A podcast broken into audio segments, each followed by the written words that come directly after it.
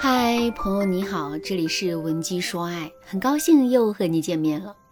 我发现啊，很多女人在婚姻当中没有经历过冷暴力、家暴，也没有经历过老公的出轨，甚至啊，他们的家庭殷实，平时的工作生活也不辛苦，可他们依然感觉很不幸福。为什么会这样呢？其实这里面有一个很主要的原因，那就是他们对自己的婚姻没有足够的掌控力。就比如，女人是一个很没有安全感的人，她希望自己的老公每一天可以多陪陪她，可老公每天都很忙，不是在这里应酬，就是在那里应酬，经常大半夜才回家。虽然男人没有任何出轨的心思。可女人心里的焦虑却是真实存在的。由于这种焦虑的存在，女人的婚姻中的幸福感会大大降低。如果女人因此去限制男人，并引起了男人的反抗，那么两个人的婚姻质量下降的就会更加的严重。再比如啊，女人是一个很有仪式感、很追求浪漫的人，可男人却是一个单细胞生物，一点都不解风情。虽然女人的心里啊也很清楚，男人并不是不爱她，只是不懂浪漫而已，但内心深处还是会有一丝隐忧，觉得男人也有可能是真的不爱她。在这种情况下，女人的心里啊也会有一些失控感，这种失控感同样会导致这段婚姻的质量不断下降。当然啦，上面举的这两个例子啊，都只是两个人的婚姻没有实际失控，只是我们在心理感觉上失控了而已。但其实啊，在现实生活中，婚姻真的失去平衡，女人在失衡的婚姻中没有安全感的情况也有很多。就比如，女人在婚姻中的地位很低，家里的事情啊，无论是大事小事，都是男人全权做主。在这种情况下，女人势必会对婚姻失去掌控力，进而变得非常没有安全感。听到这儿，大家肯定都知道了，无论是真实的失控感，还是心理上的失控感，这都会给我们的婚姻啊带来实实在在的负面影响。那么，我们到底该如何让自己在婚姻当中拥有更多的掌控力呢？下面我来给大家分享两个实用的方法。如果你想在这个基础上学习更多的方法，也可以添加微信文姬零五五，文姬的全拼零五五来获取专业的指导。第一个方法。提高自我认同感，在现实生活中，我们肯定都发现了这样一个现象：不管我们的技术如何，只要我们是开车的那个人，我们的心里啊往往是比较有安全感的。可是，如果我们是坐车的那个人，我们的心里啊多少都会有一些不安全感。为什么会这样呢？其实啊，之所以会出现这个现象，是因为我们在开车时和坐车时的关注点是不同的。开车的时候，我们关注点会在自己的身上，所以啊，我们在潜意识里会认为我们是有掌控力的。那之后，我们也会因此变得自信、有安全感。可是坐车的时候，我们的注意力的焦点往往会在别人的身上，因为我们注意力的焦点在别人的身上，所以，所以我们不会觉得自己有掌控力，进而变得自信、有安全感。其实啊，我们的婚姻何尝不是如此呢？如果把婚姻比作一辆车的话，那么我们和男人就是坐在这辆车上的两个人。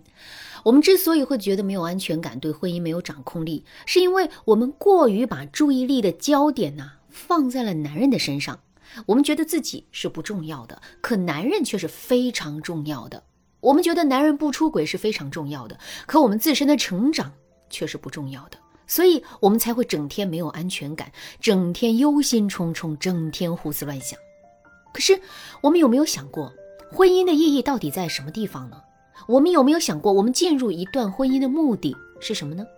难道我们进入一段婚姻就是为了天天盯着男人不让他出轨吗？难道我们进入一段婚姻就是为了忍辱负重，天天讨好男人吗？不是啊，我们进入一段婚姻的目的。应该是让自己获得更多的成长，让自己获得更多的喜悦和幸福，让自己的生活变得更加有意义。那既然如此，我们难道不应该把生活的重心放在自己的身上吗？有句话叫“你若盛开，蝴蝶自来”。只要你从不放弃自我提升和成长，从不放弃对生活的追求，你就会变得越来越优秀。当你变得越来越优秀的时候，你还会担心男人会出轨吗？你肯定就不会了，因为即使男人真的出轨了，这也并不会打乱你的生活，因为你已经足够强大了。第二个方法，建立自身的框架。如果男人在婚姻中很强势，事事都喜欢自己做主，甚至甚至从来都不听从于我们的意见，这又该怎么办呢？我们要明白一点啊，男人之所以很强势，之所以敢事事自己做主，不听从我们的意见，是因为我们在婚姻中很弱势，没有主见，也不敢发表自己的意见。那这句话换个角度来理解，就是男人的强势并不是天然如此的，而是被我们惯出来的。所以，想让男人变得不那么强势，想让我们在婚姻当中有更多的主导权，我们就一定不要再惯着男人啊。首先，我们一定要有框架。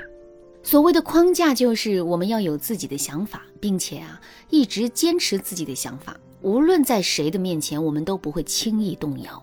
另外，我们还要有智慧。如果我们只是态度强硬，不听男人的话，那么我们和强势的男人之间肯定会爆发各种各样的冲突，之后两个人的感情也会受到影响。那么，我们到底该如何智慧的去强硬呢？举个例子来说啊。男人非常爱喝酒，也非常喜欢应酬，经常是在外面喝酒，喝到大半夜才回家。男人的这个行为，我们当然是看不惯的。可是我们劝导了男人很多次啊，可男人却根本不把我们的话当回事儿。那在这种情况下，我们该如何去树立起自身的框架呢？跟男人硬杠吗？只要男人喝酒，只要男人很晚不回家，我们就不让他进门了。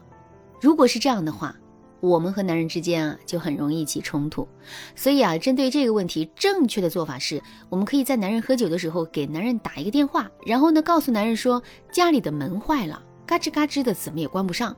现在我们一个人在家里，好害怕。听到我们这么说，男人还会有心思在外面喝酒吗？肯定就没有啦。你看，我们采取的这种软性智慧的方式，最终我们既坚守住了不让男人喝酒的框架，同时又避免了跟男人产生冲突，这才是聪明的做法。如果你想学习更多的经营婚姻的技巧，或者是你现在已经遇到了棘手的婚姻问题，想要得到专业的指导，你都可以添加微信文姬零五五，文姬的全拼零五五，来跟我们的分析师聊一聊。好啦，今天的内容就到这啦，感谢您的收听。您可以同时关注主播，内容更新将第一时间通知您。您也可以在评论区与我留言互动，每一条评论、每一次点赞、每一次分享，都是对我最大的支持。文姬说爱，迷茫情场，你得力的军师。